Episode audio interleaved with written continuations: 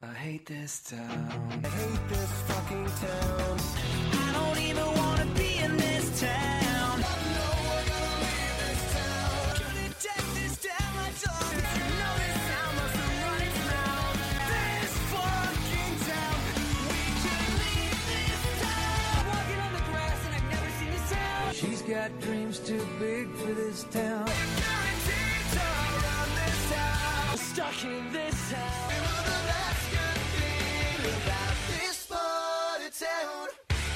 Hello and welcome to Gotta Get Out of This Town, a podcast that doesn't exist. I am your best imaginary friend, Elaine, and with me there are two other people. Say hello, people. Hello, I'm Sybil. Hello. I don't have a fake name for myself. I'm Adam. Oh, I wasn't going with a fake name. Oh, new name? Yep. Neat. Oh, okay. Yeah. Yeah, that's right. Both of those discussions were weeks Adam wasn't here, weren't they? Well, you gotta tell me these things, yo. I thought this was a bit. Nope. Well, I apologize. Um, yeah, welcome to Gotta Get Out of This Town, a the trans people judged pop punk from the 2000 podcast, because why not? Today we are talking about that time the Get Up Kids got stuck on a wire, like a like a bird. Like like the Regina Spektor song? Like a couple of mode selector B-sides. Yeah, this is the second time we meet the Get Up Kids. We listen to something to write home about, about, I don't know, like 10 years ago? I think that was even like pre pandemic or not? Was that pre pandemic when we started this podcast? No. No. Okay. You'll, you'll understand me. Time doesn't mean anything anymore to me. Mm-hmm. Tell me about it. And uh, yeah, do you remember the Get Up Kids? Let talk, talk to me about the Get Up Kids. I do remember the Get Up Kids. That was one of the early highlights that surprised me on this show. Mm-hmm. And as well, we will reuse our obligatory from when the last time we did this. Yeah. You'll be accepting my apology for taking things too seriously. Sometimes I'm old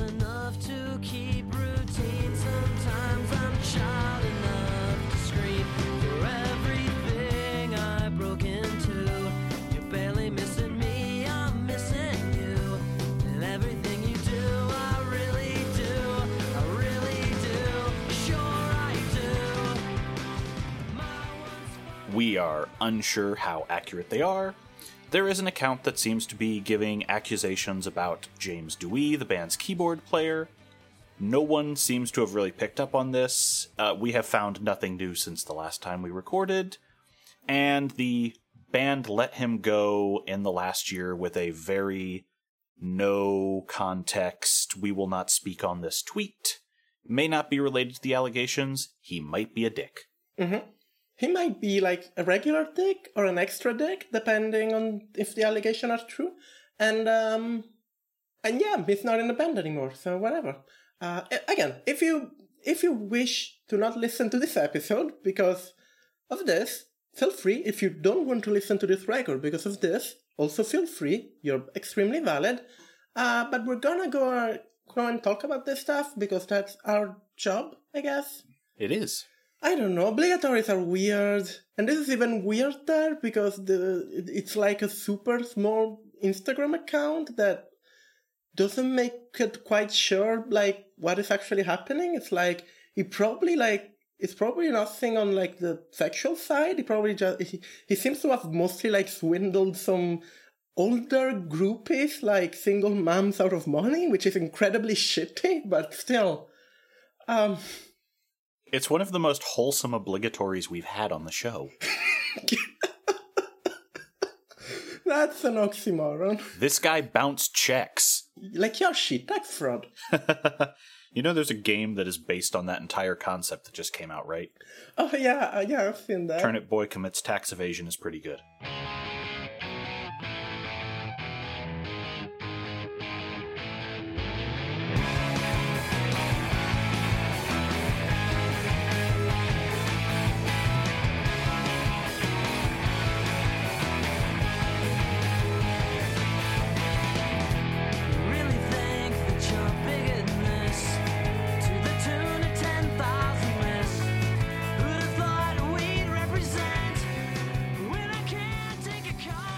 We talked about the Get Up Kids in episode 5, The Phantom Menace.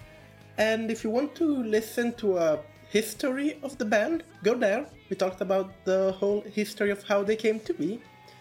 And when we talked about something to write about, a record that basically saved Vagrant Records from bankruptcy, we left the band into basically three years straight of touring, with even having some dates sponsored by Napster, because it was the 2000. Napster existed at that time. Hmm. Napster was a big thing, and some people hated it, some people loved it, and if you were like a small indie band on the rise who probably doesn't sell that much CDs anyhow, you're like, yay, Napster! We love this because it makes people share our music. For what it's worth, uh, Napster still exists right now, and Juice WRLD is on their front page. Yeah, it's, it's like another streaming platform right now, right? It's like Spotify. Napster is an off brand Spotify now. How weird is that? Don't you ever think about time and how like things end up and it's just like it's so fucked up? Remember when Justin Timberlake bought and tried to revive MySpace and it failed? I do. I I I don't. That's wonderful. As the touring continued, in 2001, Vagrant Records releases Eudora to capitalize on the band's rising popularity. This is a collection of demos, early versions of tracks released on Something to Write Home About, and B-sides from their History pre-label. After the extensive touring and their rise in popularity as a scene name, the band will take 2002 to start recording their follow-up on a wire. After three years of touring something to write about, the band was sort of burned out of the emo punk sound of the record and decided to try something different to follow up.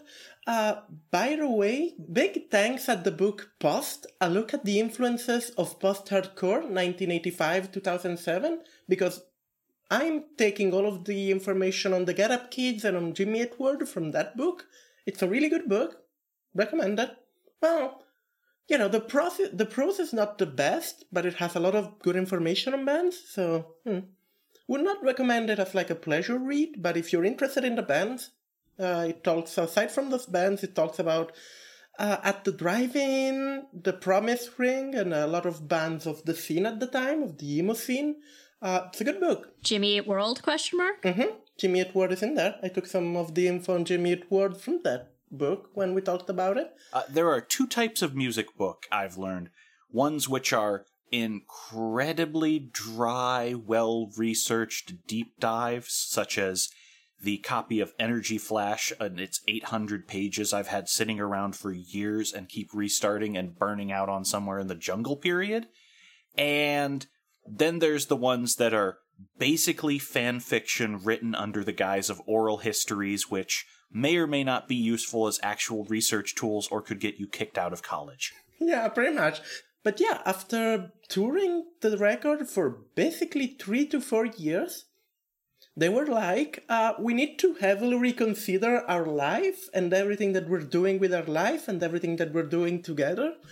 And um, yeah, instead of buying a sports car, they decided to write a folk record. That is the other flavor of midlife crisis for white guys. Yeah. I mean, especially ones that already have record deals. For them, it's like, oh, you know, sports car or whatever, but like I've I can really prove that I've made it if I can make another record. And switch genres entirely. Basically, what they do is start approaching a lot of different producers, eventually landing on Scott Litt as the one who was going to work with them. And yeah, this was definitely a departure from their previous work. Scott Litt is mostly known for being someone who worked a lot with REM. Must say, very happy that uh, post REM Michael Stipe is just living his best life. I know nothing of him, but I'm glad you're happy. Happiness is good. He looks like Grizzly Adams. He's come out of the closet and he basically has a kind of relationship, kind of musical partnership with the members of Fischerspooner. hmm That sounds fun. It's pretty interesting. It's a very different shift from uh, what he was doing. Yeah. Why do we always talk about REM on this podcast? Because REM is good. No, that's the point. They're not that good. I mean, they're not bad. I Okay, because I personally enjoy them. okay. I mean, I'm not. I'm not. REM are the inverse of the Smashing Pumpkins. They both had bald, thumb headed men, but one of them matured and became something a little more transcendent, and the other is a sad clown who got trapped on the Disneyland train. The record On a Wire, which we are discussing the creation of, is released in 2002 through Vagrant Records, and their sub imprint Heroes and Villains, and baffled many of the band's fans who followed them through their emo days because all of a sudden they're going to uh, pop melodies, subdued instrumentation, and nothing above 150 BPM. I'm gonna retake this. Yeah, and the record will also be critically panned by most of the press, especially the punk specific press, which I feel is unfair. I don't think this is a bad record. I actually enjoyed it to a point. But would you consider it to be a good punk record? I mean, it's not a punk record at all, so no, but it's not trying. Exactly. So the punk fans are gonna be like, bro, what? But major bands like Rolling Stone actually uh, really gave this quite a bit of praise at the time, going, oh wow, these guys have more range than we gave them credit for. Are you sure you're not talking about the Rolling Stone, the magazine there? Did I somehow say the band? Mm-hmm. Mick Jagger decided, oh boy, these get up kids, they really onto something. They really got up. Keith Richards said, I'd snort that twice. Insert the the whatever j- gif of the twink stand-up comedian Tumblr loves being like yes, pointing.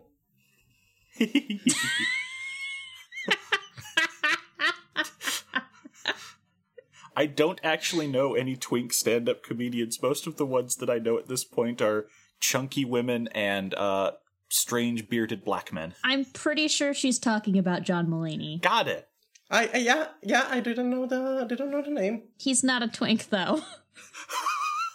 Fundamentally, because he's not gay. Otherwise, probably, but. Look, everyone who has a gif of them posted on Tumblr is a twink, just by definition. It doesn't matter your orientation. Your orientation. It doesn't matter your gender. It doesn't matter anything. If if someone, Twinkhood is a state of mind. I mean, it's most that if someone takes a gif of you and puts like a shitty filter on it and like posts it on Tumblr, uh, you're a twink. That that, that just happened. Uh, You're now a twink. That that happened. Despite all of this, On a Wire will be their first charting record, topping at 57 on the Billboard 200 after a couple of weeks staying there. After release, the band ends up selling their imprint back to Vagrant, effectively closing it, and they use the money to buy their own studio for the first time. This is noted because two out of three co hosts agree naming your studio the Black Lodge gets our seal of approval. Mm hmm, nodding excitedly. I, I don't know how Adam feels about Twin Peaks, so I I didn't realize that was a Twin Peaks thing. So I was just kind of like, surely this is a reference to something. two out of three co hosts agree then. Adam never seen Twin Twin Peaks, and I'm sure that if he'd ever see Twin Peaks, he'd cry. So yeah, Um, you know, that's a distinct possibility. Just just uh my sibling was obsessed with it for a year or two and uh very scary. how will how isn't your sibling not even like? Isn't your sibling really young? I have four of them, I think. Yes, and I think and I think they're each one younger than the other. Uh yeah, one of them's graduating high school this year. okay, if it yeah, I mean, you know, not necessarily appropriate for like uh not yet graduated from from high school person Twin Peaks. I've gotta say, but I guess I it- mean, Look, when I was in kindergarten, my mother tells a story of the teacher asked, What do you want to listen to today? And I asked, Do you have Prince and the Revolution? And she said, No, but we have Mary Had a Little Lamb. And apparently my response was, Okay, that's good too. so I can totally believe a small child getting obsessed with Twin Peaks out of nowhere. Yeah, and I guess like I was about to say I guess the first couple of episodes are safe, but they're really not. they're really not. I mean, they're they're a horror fan, so like Yes. Yeah, but I mean Sexual assault is a plot point in Twin Peaks from episode one. Look, you're perfectly fine as long as they're not following it up with a blue velvet chaser. Noted. Blue Velvet was my childhood. Let's talk about this record, and rather than horrendous trauma. Yeah, let's do that. You're a few years overdue. I spent them waiting here for you. Now your charities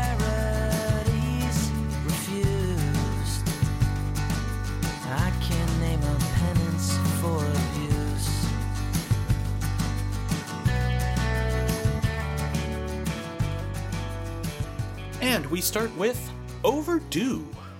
Ah, this is a great start for the record. This is my top track of the record, actually. I love this. I liked it too. I was like, oh, oh, this is nice. This is a really good folk ballad, and it's just like it's just good. Like, Chill pace, very vibable. yeah, it's uh, it's very minimalistic. The verses especially sort of remind me of Elliott Smith, with the singer doing like a way very soft-spoken thing with his voice, which is and the sort of monotone melody. Here's what puts this in the top for me it's the fact that, unlike. There are two types of song on this album there's short songs, which are perfectly paced, and there's short songs which sound like the same 50 seconds of a video game menu track looped two or three times. And this is one that sounds like it actually deserved to be a full 259. Yeah. Mm-hmm. Uh, yeah. No, this is a great ballad. The chorus really well. The chorus works. I don't like how the pro- production sort of swells a bit too much in the chorus. I would have felt this would have worked better if it was kept more sparse and minimalistic, but that's nitpicking. Like, the ending of the song is great. It's, again, very quiet, very, very minimalistic on some points. The subtle percussions really work. The slightly distorted, almost country guitar gives it like a really unique personality. Like I do say that this sort of sounds like Elliott Smith, this sort of sound like Bright Eyes, but it doesn't really that much. I feel especially like the almost country influences give it a very its own thing feel. And then, then there are the lyrics, which probably some of the ones that I I don't want to say enjoy, but I have the least problem with in the whole record. They are like a very bit they're very bitter and sad. They keep it vague. So even if it's about something shitty, we don't know about that. And I- I'm fine with it. I usually say that I want details from these bands, but after the last like five to six records, I don't want details anymore from these bands. You know, you know when I stopped wanting details? When we had the death counts, Yeah, Sugar Crush. Sugar Crush, yeah. Sugarcult. Yep, that one. I mean, you weren't here for uh, Taking Back Sunday, which was an experience. yeah. And you weren't here for the last record. I don't know, remember what we did last week. I think I erased it from my brain. Oh, something corporate. We never marked that as done. you wiped it from your brain so thoroughly. Yeah, there's no checkbox next to something corporate. So, anec- little anecdote about this song is that, uh, you know, uh, I really liked it the first time I heard it. I was like, oh, like this gives me hope for this album. I like it, right? And then I don't know about the rest of you, but the back half of the album has um, it's it drags, right? Yeah. Yeah. But then, you know, the album loops around and I wasn't paying attention, so this song came back on after the last song of the album, and I was like, oh, what's this? I like, oh yeah, that's right. so that happened, and it was funny. This era of music is plagued by albums that are too long. I think every single album we've reviewed for a long while has been like three or four tracks too long. And I I don't know why. I don't know why they do this. And then each track is like two or three minutes too long. Yeah. I, it doesn't happen on this one, but it definitely happened on the Something Corporate record, which was an hour, an hour of music for 14 tracks. Oh God. I'm still up, I'm still upset by that. I am still upset by that hour of music. You know what? I'm I'm upset too. Like I like I am now thankful for homework. Good news, y'all. Next week, 48 minutes at 13 tracks. Why does Avril Lavigne do a 48 minutes record? Her songs are like as flimsy as something that's really flimsy. Why is that 48 minutes? Oh, yeah, only two of them go over four minutes. Why did we start this podcast again? Because we love each other's company. I guess. We could have talked about Twin Peaks. We can only do that for so long, though. There's only so much Twin Peaks. We could have done the Twin Peaks minute, where we talk about a minute of Twin Peaks every episode. Oh, no, look, no minutes. We should have done a Scooby Doo podcast. That would be content for decades. Ah, Ellie immediately backs out of the room. look. Like, I watched Scooby Doo when I was like seven. It was fine. Even when I was seven, I was like, this is sort of repetitive and not that interesting. Be seven with us forever, Ellie. Well, we can't all be as big brained as you, Ellie. Look, when I was a kid, you could choose between watching Scooby Doo or First Fist of the North Star, which had heads exploding. Good point. You know, Velma never learned the five finger death punch. Uh, yeah, I have grown up with inappropriately violent anime. Scooby Doo, a talking dog wasn't that impressive to me at the time. I mean, my choices were Scooby Doo and whatever the toddlers were watching, so. Also, Scooby Doo is part of extended Twin Peaks canon. oh, Oh, this is true. Yes, Mhm. really? Scooby actually ends up in the Black Lodge. That's not a joke. Okay, Oh, yeah. okay. Yeah, Mystery Incorporated was fun. Harlan Ellison was there too. You know, uh, that's probably the link between uh, Scooby Doo and my sibling watching uh, Twin Peaks now that I think about it. Very likely. Scooby Doo is a gateway drug to Twin Peaks. Anyhow, to get us out of this first track, Overdue is about uh, Pryor's father and things he thinks about as a parent. Quote, If I'm going to learn anything from my parents, it's going to be what not to do. Yeah, that's the vibes I got from it. Yeah, it's uh again, it's kept generic enough that you don't have the details, but it's uh, it's a good track for that. It's clearly very bitter, which I can relate to, and uh, yeah, it's all about you know. Uh, you're trying to do things for me now, but it's too late because you've been an ass for so long. So fuck off. It's pretty good. Speaking of fucking off, let's talk about Stay Gone.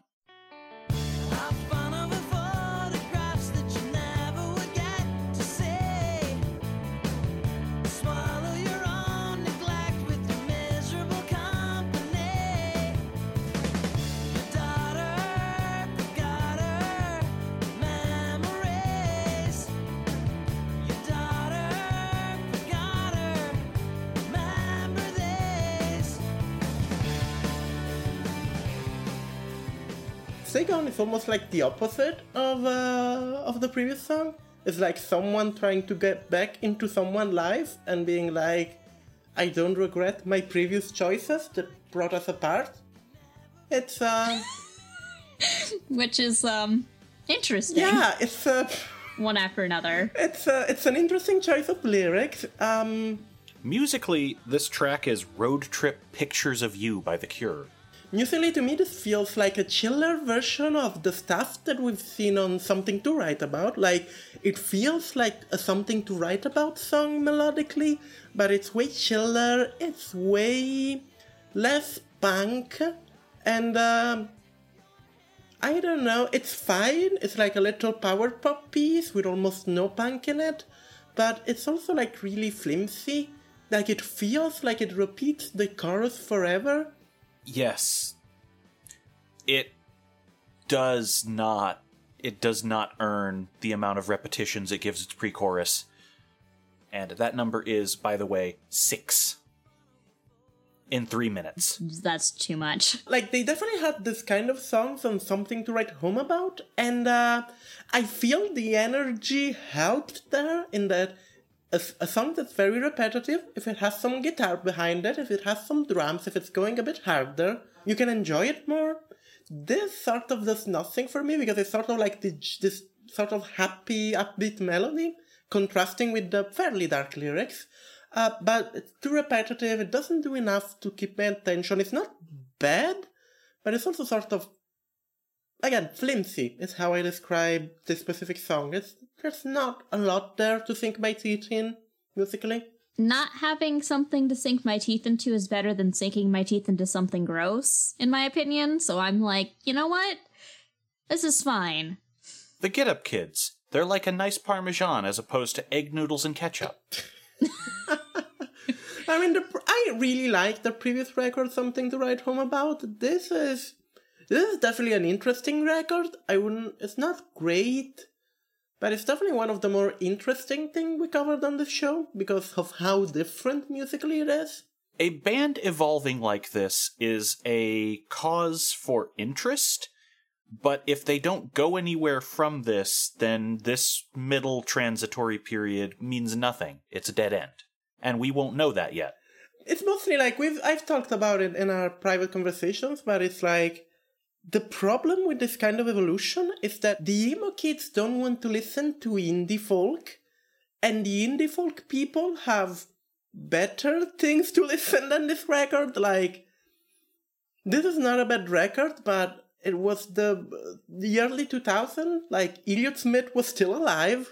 But yeah mod like you know indie bands like Modest Mouse were starting to form and doing things. You had Bright Eyes which was doing things it's like this is a good record but it's clearly a punk band that went into a folk record right it's like you you have that feeling this is a punk band trying new things rather than like a full-fledged record and uh, and yeah, and that's sort of the problem with this kind of evolution. I love when bands, you know, branch out and try new things, but there's definitely some issues there, at least commercially.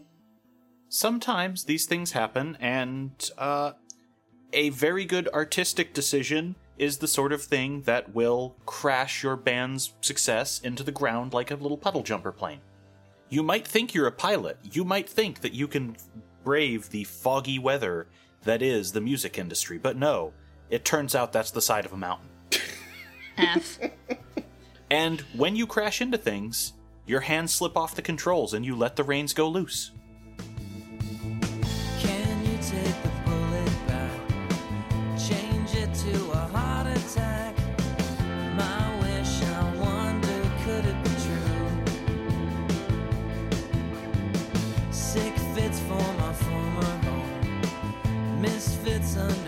Mistletoe.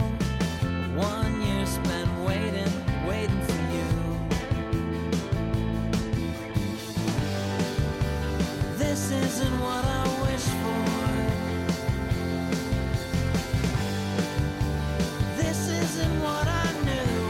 What can wait and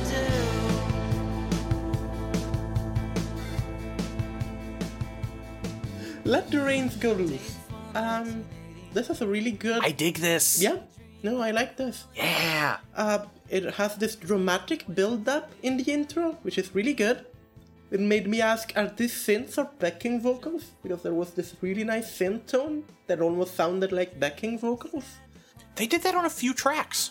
Mhm. Really into that. We're back again into the folk country influences with the guitar, and there's some organ synth, which are all over this record, and I like. Do enjoy a good organ synth. It also proceeds to give us uh, the first track that has a climax rather than just repeating until fade out.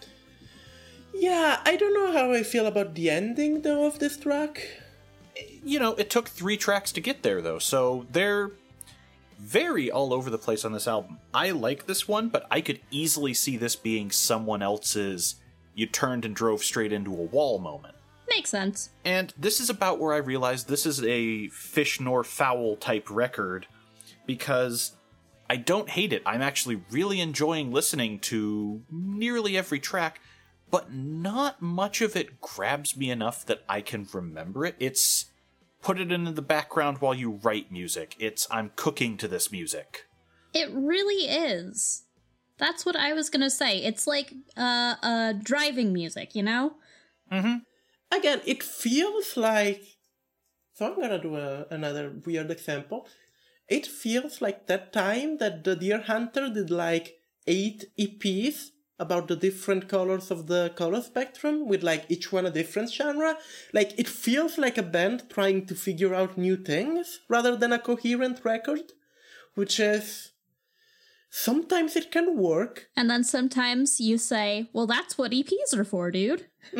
Sometimes, uh, again, even the Dear Hunter, they made nine EPs and like four of them are good. Which ones, Ellie? So green is very good. Green is their folk EP. Green is very good. Uh, White grew on me. It's sort of like a Coldplay pop EP. Yellow is really good. It's their pop one. Well, okay, no, I'm gonna take out. Ye- Yellow has like one really good song. The same with Black. Black has this body on it, which is their more grungy, but Yes. everything else on that record is sort of not great. Uh, Red is the rock record and it's sort of like mediocre. Orange has about half of the tracks that work. You know, I think there's just three in which all of the tar- tracks work, which is green, white, and um, and violet, purple. I don't know the one with the the, the lady with the umbrella on the cover, and that's it. Everyone else is like there are good tracks on their other EPs, but fifty percent of least success on the other EPs. Uh, so yeah, if the Dear Hunter can do it, you can't. The Get Up Kids, I guess. This was like ten years before the Dear Hunter did that. So What, I, what I'm what I'm getting from this is that we really should have just done a Dear Hunter podcast.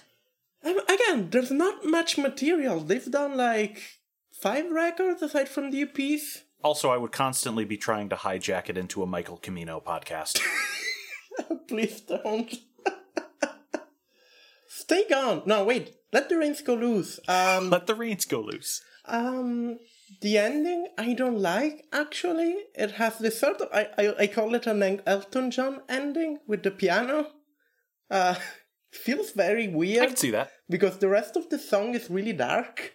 Like it's like a nice mood, dark mood piece with like some guitars doing almost a country thing, and like this voice which definitely has like a nasally emo tone to it, but with a lot of grit, like way more gritty than a lot of uh, emo singers, which works weirdly works with this kind of dark, almost like alt country, indie folk stuff, and um, and then you go into like a sort of like upbeat Elton John outro with the piano, and it's just like, huh, that's that's not that's not the, the rest of the song. So you're saying that the song fell from your grace?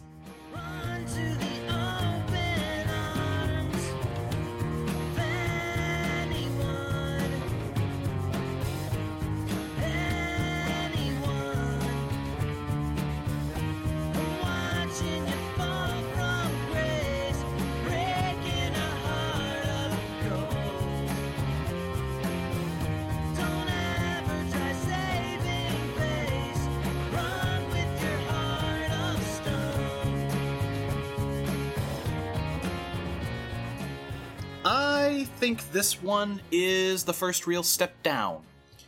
It's got a grungy sound that does not work for me, and uh, especially by the end, all I could think is this is a garage rock band, not an art group that's experimenting. Yeah, this is a not. I actually like this song. I don't know why. I think the melody works really well for me for some reason. But yeah, this is also another bitter song. And ironically, it's like way less graceful than Overdue. It's like, this is definitely a relationship song. This has very divorced dad energy. And um, I don't like it. It's like a bit insully. We're back into insully territory. No. Like it's an artsy incelly incelliness. Artsy incelliness, by the way. Great name for a band. You can take that. Um, but it's still sort of in silliness. It's like, oh, you you go there and like betray people, evil woman. It, it's a wo- they're talking about a woman. They're not, you know, they're talking about we The know, chorus- We know. We know. The chorus is the killer. I'm watching you fall from grace, breaking my heart of gold. Don't ever try saving face. Run with your heart of stone. Mm-hmm. yeah, that is that. Is, that yeah. I'm pure, but you duplicitous. To their defense, is breaking a heart of gold is uh, told from the perspective of a third party, but this this, this, this- it's a rhetorical device. We we know what you know. We we know. Yeah. Stacy took the kids. The song. Yeah, yeah. Well, I mean, in, in that case, all you can do is go get with her mom. she does have it going on. Oh, that record is great. That, We'll get there soon. that well, it's not on our spreadsheet. I don't even know what what year that is. That record is great. Isn't Bowling for Soup on our spreadsheet? That is not Bowling for Soup. That is Fountains of Wayne. I didn't vibe with this song either. Like, it's not horrible. You know, the bar is very, very low on this podcast now. Um, but I Oh, you don't, don't, don't, think that. Well, I need to. I need to interrupt you. I need to interrupt you here because you don't get to tell me that the bar is low after missing last episode. Last episode broke me, Adam. Last episode destroyed my faith in humanity and in pop punk. Listen, And uh, you know, that's fair. Like, I've never been so thankful to have to write a paper before in my life, but it saved me from something corporate, so. go on with your thoughts on the song. Had to, had to say that. Uh, it's not horrible, but I would not willingly listen to it. Yeah, see, my thing here is that while I actually like, while I think the lyrics are sort of bad and weird and insully, I really like this song melodically. For I don't know why, it just vibes with me. The just melody that they use, like the chorus is repeated over and over, but it's uh, actually a fairly catchy and good chorus. The guitar riff on the post chorus is like pretty, pretty like pleasant to hear. And it's just like, I don't know, it just has a good vibe. And then you read the lyrics and you're like, oh, st- stop, stop being a douche. Uh, no, I I can't really add much to it. The very it seems amateurish production wise compared to so much else on this record, and that was just taking me out of it more by the end. It has more sparse instrumentation vibe, so I get you. Like, there's more guitar, there's less just like, but I don't know, the melody just did it for me. It's a B side. A lot of the songs are B-sides. A lot of the songs on this record are very like, are you gonna put that on the record? Okay. This is the B side of their other record. Yeah, It could be. That's that's the feeling, and This record feels like the Carly Rae Jepsen like B-side version of like a really good record. So, thinking on it with the history, is there a very good case of a band tours a bunch, burns out on their style, and tries to go in the other direction for the next album? What's a good take on that? Or is it always a bad idea? I'm gonna think about this in my opinion, but the book mentions Pinkerton by our good friend Weezer, which I actually don't like that much. Like anything past the Blue album, I don't really like by Weezer. But I don't know. I don't know your thoughts on Pinkerton, but that's what the book post compares this record to. It's like their Pinkerton. I will be completely honest with you. I have never listened to Pinkerton. Yeah, um, okay, I'm, I'm gonna, well, this is gonna be edited a bit because I want to go through my, because I don't have a memory any, I don't have a memory anymore, so I just need to go through my music library and see if anything comes out. One eternity later. Yeah, I've got nothing.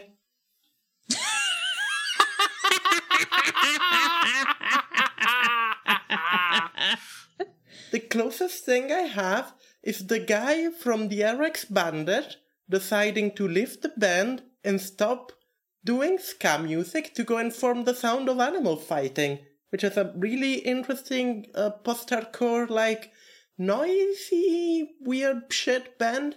But that doesn't count for two reasons. One, he went and formed another band, And two, the sound of animal fighting actually didn't get good until the third record. I think the first two records are sort of not quite there. So almost got there with that, but Oh, also, damn it, you instantly gave me one that worked. Talk Talk's final album. all right. Yeah, that, that counts. Yeah. We invented post rock. Mm-hmm. All right. Grunge Pig.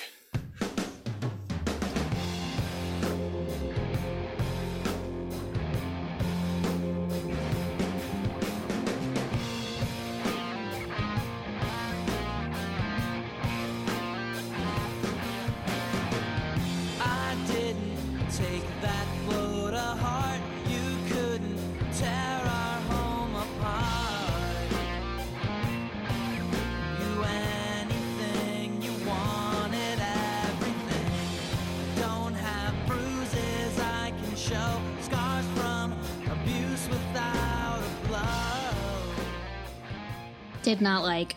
This is where the lyrics start getting way more story songy and telling you details you'd rather not hear. I don't want to hear them.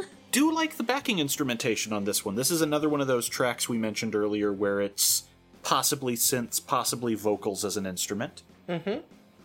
This I I hate this song. like this is probably my least favorite song from the record.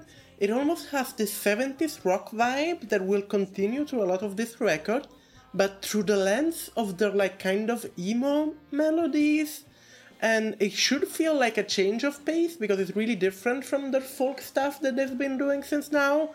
But It's a change of pace in the wrong direction. I yeah, it just falls flat for me. Like it's so slow and it's like sort of a straight up dark rock song, and it's not dark enough to create like a you know a mood, an atmosphere, and it's sort of just like really slow, and it's like it's like a really slow rock song that doesn't quite do anything that interests me musically.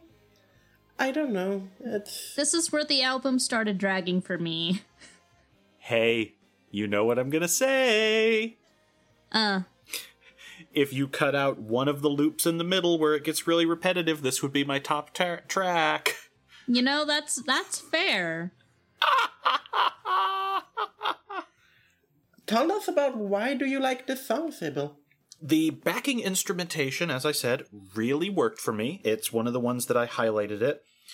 It's got a good vibe. The only thing that brings this down to me is there's that middle chunk where it repeats over and over. If this were a three minute track and not a four minute track, easily top of the album for me. It's very much my style, sort of like how when we did the Jimmy Eat World things, I like the butt rock element sometimes give me something that sounds like I would hear it on a fart bass in the back alley band. Well, that that is definitely a musical taste. It is valid. Grunge Pig playing at the pit. See them this Sunday because on Monday they're arrested. That, yeah. and do you know why Grunge Pig got arrested? Uh, They got high as the moon.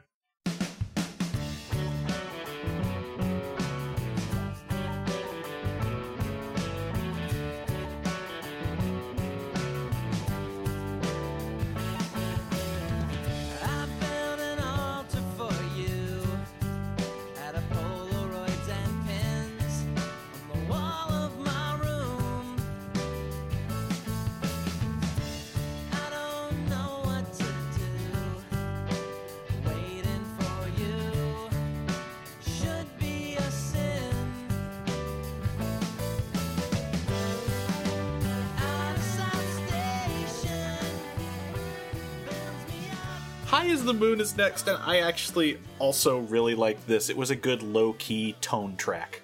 How do you like all of the songs that I sort of don't like?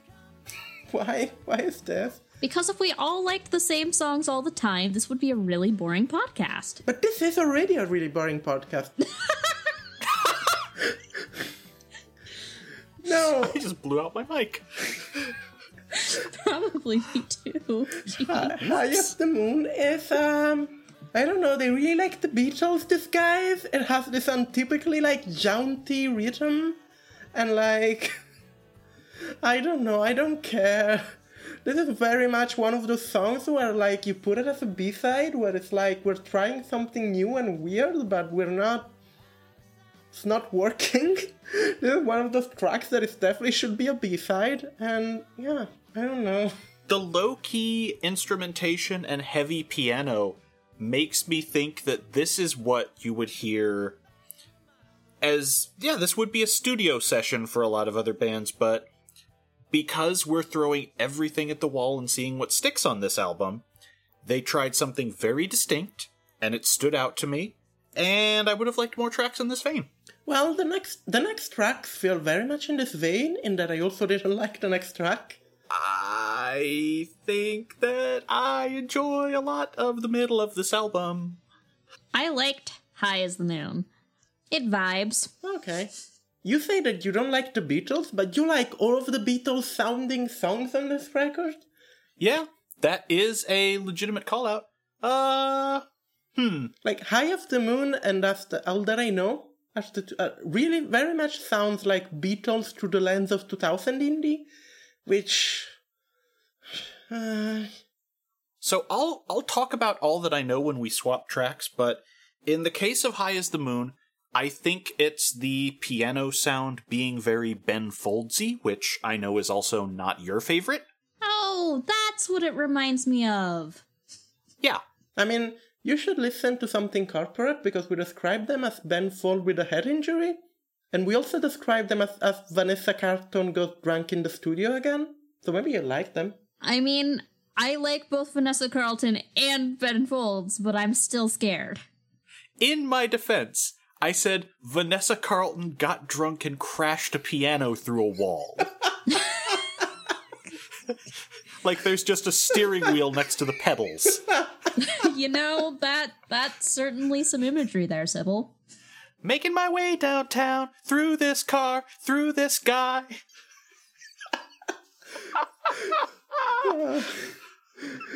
I think you were Yeah. saying something about High as the Moon. This is a sound that vibes for me. I think the incredibly diverse spectrum that they cover for most of this album, I have some things bounce off me, but there's some where it's like, ooh, I like this. You're getting close. It's not a bullseye, but you're getting close.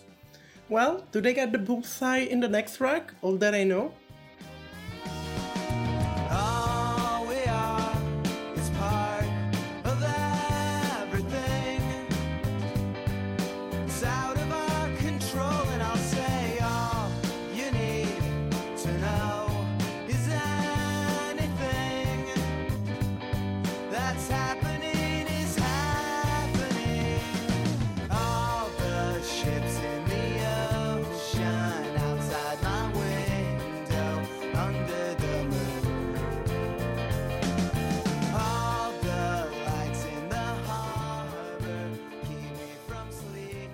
This is my number two song because it has a big funk bass and cosmic lyrics, and this sounds like the Get Up Kids learned Maggot Brain existed and were like, we can't do that, but what if? Yeah, to me, once again, this sort of feels like the Beatles. This sort of feels like them trying to be Beatlesy.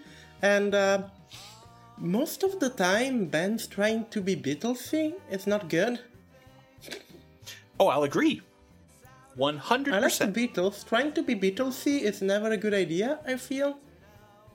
The Beatles trying to be the Beatles is the worst Beatles, which is why Magical Mystery Tour is their best album. I mean, I do like Magical Mystery Tour, but I don't get the reference there, but sure. It's them being a psychedelic group instead of a Britpop Oh, band. yeah. All that I know sounds like if you crossed um Beatles with Andrew Bird, but like made it not good. Um, Yeah, not a fan. Yeah, this is the point where I definitely started seeing the parallels with like bright eyes or maybe like a less hard modest mouth, which is a sentence that I just said. Um, You sure did say it. I have a much wilder one coming up on the next track, so don't worry, you'll feel better about yourself. But yeah, this is the chunk of the record, like Grunge Pig, High as the Moon, All That I Know, that really doesn't do it for me. It's too. too we're doing whatever without sticking to anything. I like the next song though. Do we want to talk about Walking on a Wire? Sure.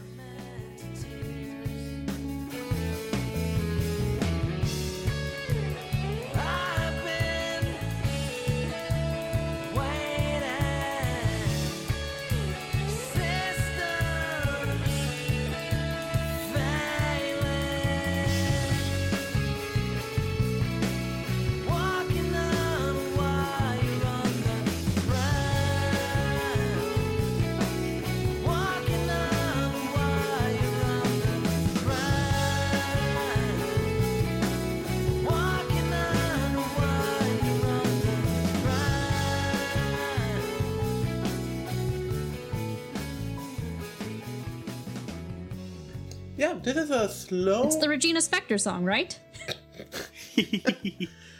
Uh, let's do a Regina Spektor podcast. I would love that.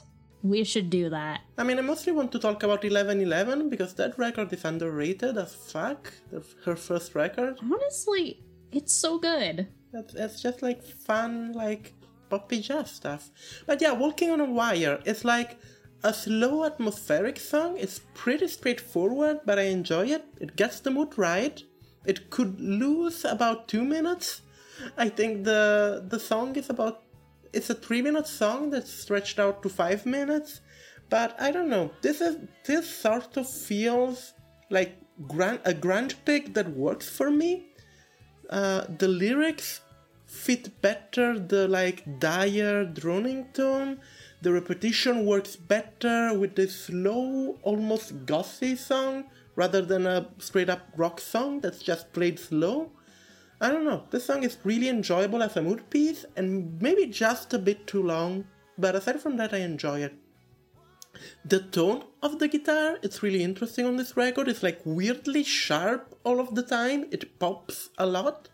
And it's really interesting because on this sort of record you maybe want your guitars to be a bit more subdued but the guitar is so like sharp and bright and loud all of the time and i think that gives it some personality i don't necessarily think that it's uh i don't necessarily think that it's good but it makes the music recognizable Mm-hmm.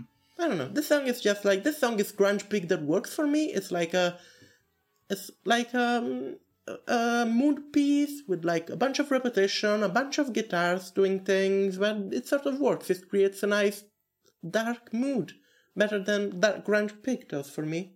So, thumbs up on this one. Adam, you should go before me because I'm about to go full pretentious music critic.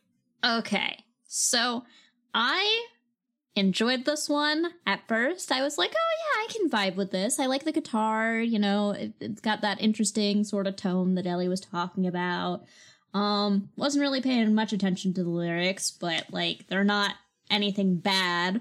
Um, and then, you know, I was like, gee, this song's kind of kind of dragging along, and I was like, oh no. I'm only on minute three out of five. oh no. Um, and then I didn't like it because it went on for probably three minutes too long, if I'm being honest. Like it could have been good, but it just it dragged. Hmm. And that's that on that. Sybil, go. You've got it. So, as we mentioned, this is the longest track warning for the album. But, while I don't think it needs this length, I love the sound of it. Musically, it has the feeling of early Poe's singles. This is one horn away from being Angry Johnny. And that's good because the whole track fits that, given that it is a very slow dirge about a dissolving relationship. The chance of things like I've been waiting, systems failing. I think the repetition works with the very grim pace here, and it just combines for a sonic. This is the emo pop version of one of my favorite songs of all time, The Cure's Disintegration, which is just a slow, louder, building cacophony of a relationship falling to pieces and everyone getting knives out on one another because there is nothing left to fight for. Now it's just causing all the wounds you can on your way out. Love it. Yeah, it's a pretty good track. That's valid. And then we get into the last third of the album with Wish You Were Here.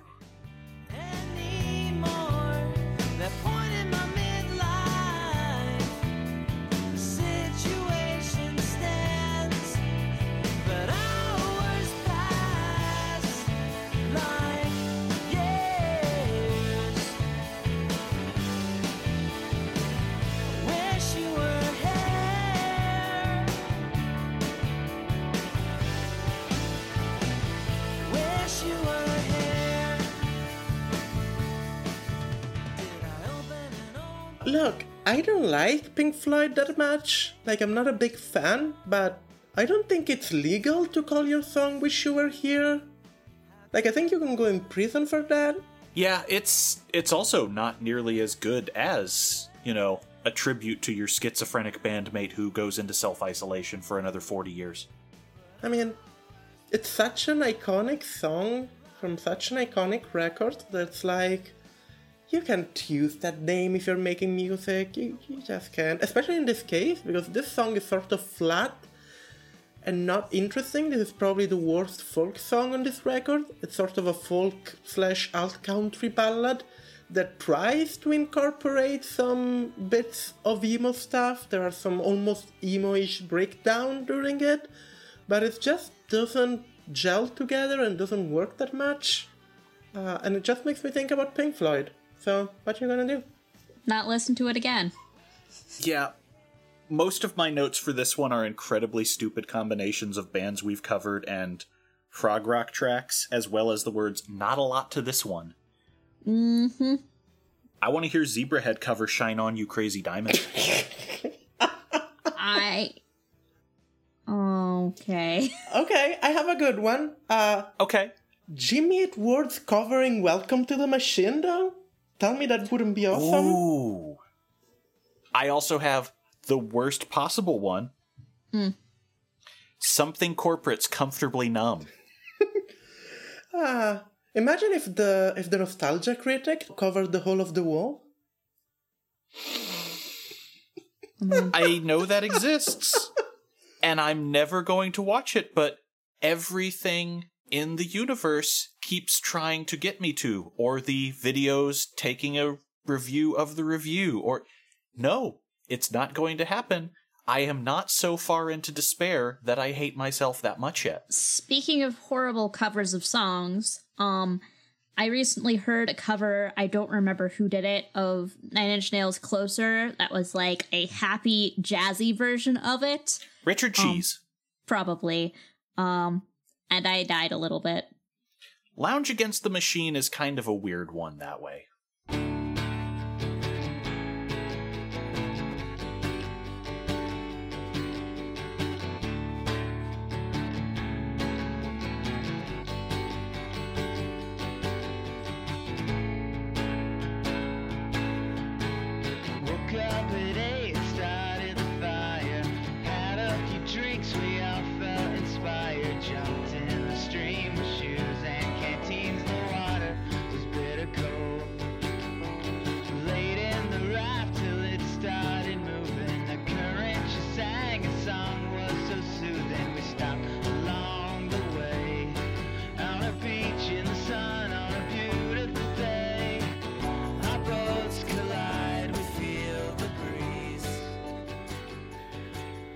Campfire Kansas, this song is good. This is my burlesque name. You know, that that's that's not a bad one. Um out of this album on Spotify at least, this is the second most streamed What? with over a million. What? Overdue has over 3 million, and everything else is under 350,000. Are people just searching for a track by the band Kansas and get this one instead? Is that how that happened? Uh, this might have been one of the singles. I actually didn't look at what were the singles for this record. The only thing listed as a single was Overdue. Okay. I mean, this is one of the best track of the record. I really like the um, fo- again more with the folk feel, and it has this weird distortion on the voice that's like super 2000 indie, but sort of works. Only one of them. There's two vocalists, and only one of them has the filter. That's the most baffling move. I like it. I think it's an interesting contrast. It sounds nice. And especially you contrast it with the super poppy piano going on. And yeah, it, this song works for me. It's like, it's a fairly good indie folk song, which is only hampered by the fact that like emo kids at the time didn't really want to listen to indie folk. I have bad news for you, Ellie. Hmm? You know what I have in my notes about this song? Oh no, you hate it? What if the mountain goats were bad? I mean, yeah. Yeah. This is my favorite of the back third.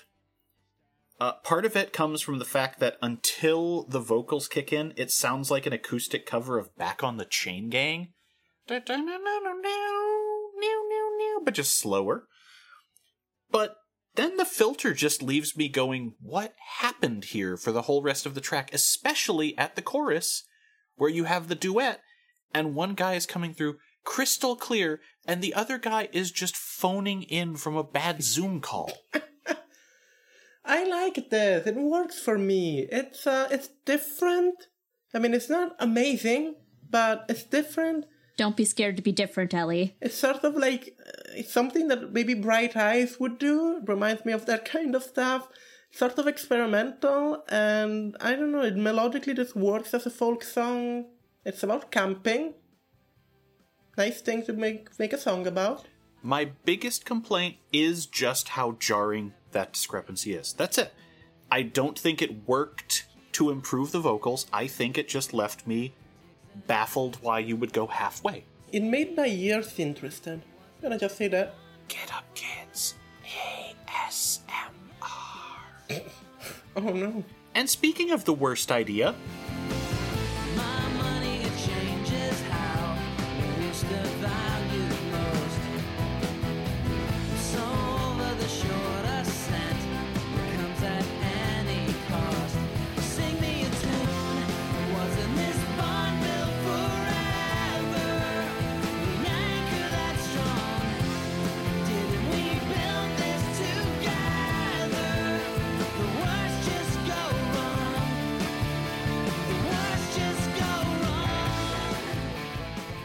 me song, me song, me song.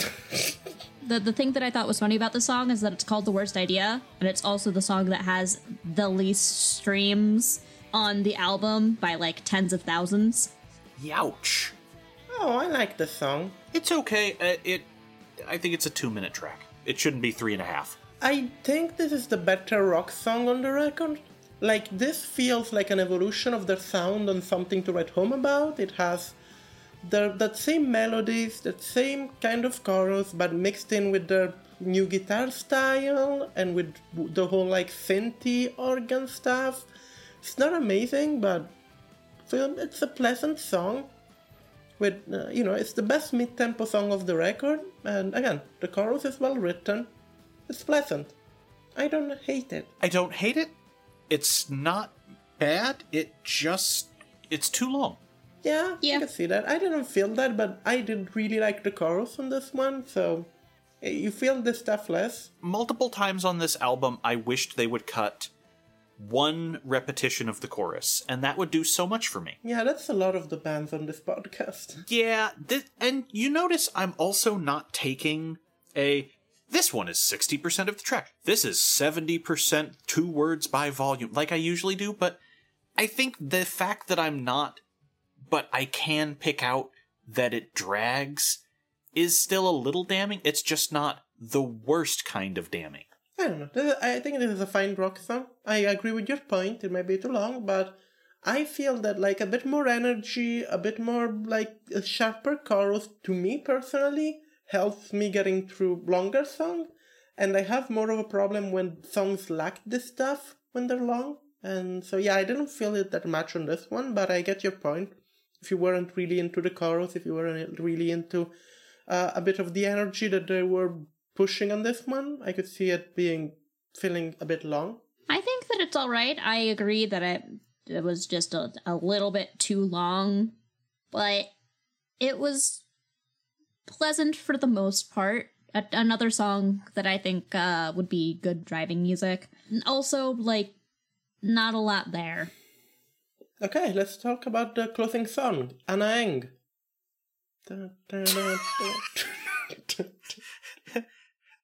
Hannah Ang and I are getting old and we still haven't come up with a way to get out of this joke yet.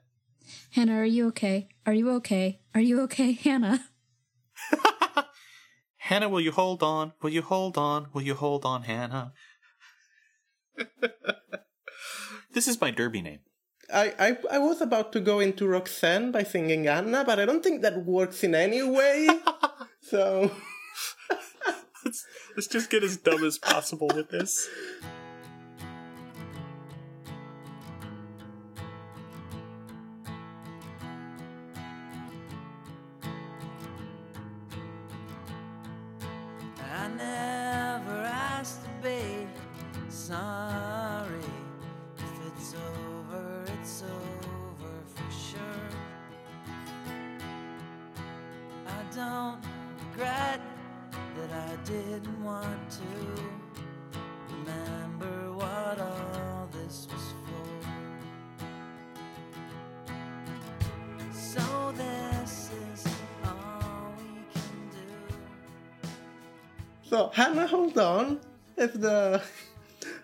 Song and it's uh, what if overdue was not as good?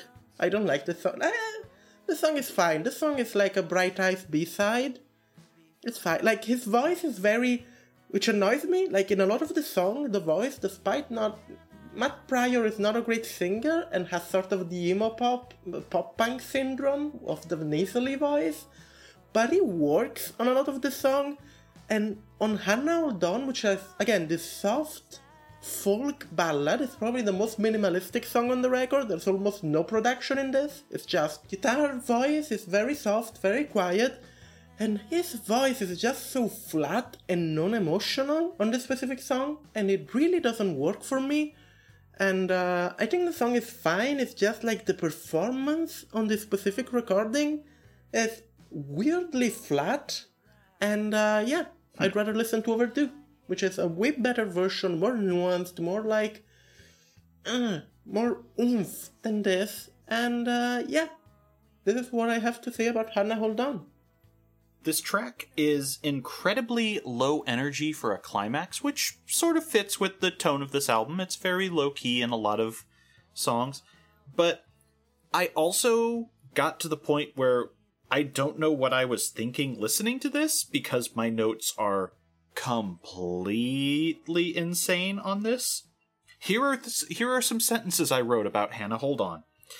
Everyone is playing us out to sleep. Muppets sing this track. Get me Tim Fallon yesterday. I don't know why I wrote those, but that's the entirety of my notes. You know, that's funny because I also like this song. Aside from it being um the dragging end to something it already felt like it was dragging to me, uh, my notes are: Gee, I wish I was listening to uh, Hannah by the Freelance Whales now, and that's it. It is also partly the problem of our system of review where we get to the last song and we're really exhausted because we need to think about things for every song singularly. Do you know what I need to do on one of our next albums? Huh. I need to just play it on random order. Oh, that's that's interesting. Hmm. See if that changes up how I feel. Yeah. Just shuffle. Yeah, I think I don't know. I feel album flow is really important for records, but I think that's a good experiment, and you should do that. You could do it shuffle for your first listen, so that way everything's interesting and fresh, and then for your second listen, maybe do it in order so you still get a feel for the structure and stuff. It's probably a good idea since I do notes on the second one most of the time. Mm-hmm. Gravity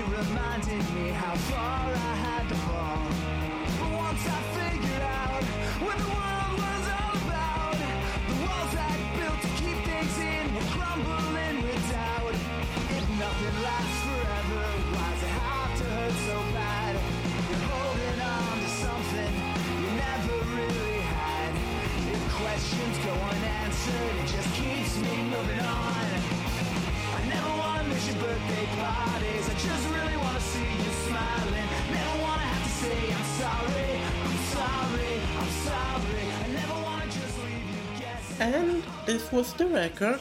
Does any of you have any final thoughts on the Get Up Kids The Wire?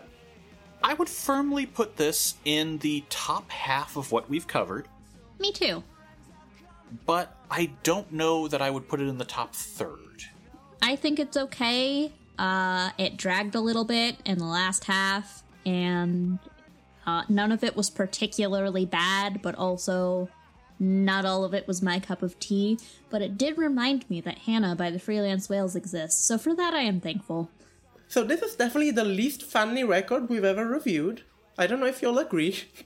I think there's an element of comedy to a lot of things that we review just because of the era and the genre, For sure. and this just doesn't. I think this is an interesting record. I enjoy how they try a bunch of different things. But again, this feels like a collection of B-sides and rarities rather than a coherent record because they do try a lot of things and not all of them work. There are a couple of gems. I think Overdue is worth listening. Overdue is, to me, the best song on the record. Overdue is stellar. It's a great song. There's a reason why it's got 3,220,877 streams on Spotify. Yeah. Um, I don't know. It's an interesting evolution of their sound. I don't think it's bad. I don't think it's worth panning over. Like, people compare this to Dashboard Confessional and, like, no. Like, no. We're not covering Dashboard Confessional this week? No, uh, th- this is way. Uh, unless Dashboard Confessional gets really good in their next album, I think this is miles ahead Dashboard Confessional in terms of how this sound. This is like very well produced, and um, I don't know. A lot of tracks just don't land for me, but this is good. Th- This is like one of those records that if you ask me, is it good? I'm gonna tell you yes. This is good. It's not great, but it's good. I don't know. What are we doing next week? Next week, we're covering Let Go, the debut album by Canadian pop princess Avril Lavigne. I'm gonna hate this. I'm going to love and hate this in equal measure. I am gonna hate it. I'm so this. excited. I'm so excited. It's going to be a blast. We just got to a record that I liked, and now we're gonna go into Avril Lavigne. Did you know she won a Guinness World Record and a Rock and Roll Hall of Fame award for this album? Amazing. What is the Guinness World Record? Youngest female with a number one album in the UK as of 2002. Huh. Okay. Mm-hmm. Same song, different chorus. It's stupid, contagious to be broken, famous. Can someone please save us from Pop Rock 101? So, this was an episode. You can find us at getoutofThisTown.com. You can mail us at getoutofThisTownPodcast at gmail.com. And we have a mail to read Hey, today. you should read that yes. email. Yes, thank you. Uh, we have a mail today to read. Uh, can you can you read the mail? Because I'm bad at reading. This feedback comes from CT. Guy who wanted the DC Talk episode here. Great ep. Really enjoyed it. Spot on throughout. How dare you tell people not to listen to Signify, though? It is my favorite Porcupine Tree album. I find it incomplete without the B-sides on the extended edition. Check 'em out if you haven't. Well, thanks for writing. Um, You're trying to hold me accountable for a, for a thing that I said, and the problem is that I don't remember anything that I've said. So if I said people should not listen to Signify, sorry. I think the record is quite good. The, um, the title track is great. Um, I haven't listened to the B side, so maybe I will rate it higher in the Porcupine Tree discography if I listen to the B side. Never listened to those, so I will definitely fix that eventually. Uh, and thanks for supporting us and for enjoying our podcast because there are not many of you out there. So I appreciate the few people who actually listen to us. We appreciate you. So you can find us on Twitter at GGOOTT Podcast. We're on iTunes, on Spotify, on Google Play. You can rate and review us, which is great. Do it. It's fun. it's fun. What the fuck am I saying? It is fun. I love reviewing things. I just love it so much. You can write literally anything there as long as you give us five stars. Listen, listen. I love reviewing things so much that I'm doing a whole podcast about it. Listen, it's pretty lit. I will read off any review that is written about our show, and I will do it completely straight faced, no matter what you write. Oh, we do have a review if you want to read it. Five out of five by Deliquid Swordsman. Good show. Funny podcast with great host chemistry. Yes, we do not explode when we come into podcast contact. That is great chemistry. That's boring chemistry. As much as you would think that Adam and I are some sort of antipode, we can touch without causing a horrible crisis. we can? Huh. Yeah. If we high five next time, no one dies. Oh. So what why why did that happen last time? Uh, it was the night of the Razor Babies, and you really shouldn't high five anyone on the night of the Razor Babies. Oh, okay. You know what? That that makes sense. All right. I thought it was a chemistry problem, but you know, whatever. No, no, Avril Lavigne solved the equation. Oh. I Well, good for I her. don't know what we're talking. Girl power. I don't know what we're talking about anymore. Uh, next up, we will talk about uh, one of the things that I hate. Let Go by Avril Lavigne. Yeah, Let It Go by Avril Lavigne. Weird cover. No, let go. Let it go is different. I know she's Canadian, but she's not made of snow. Was really weird for them to cover it for uh, Frozen, but sure. Um, do you have anything to plug, Sybil? I do. You can look at my freshly revamped website, hellscaper.com. It's got new art. Ooh, new art. Neat. Do you have anything to plug, Adam? Um, nope. And you can find me, as always, at ACC The Moon on the Twitter. And if you'd like to support us, we do not have a Patreon, but I've only seen season one of The Wire, so if you want to send me a box set, I'll accept it. What if I do that? Good night, everyone. Good night.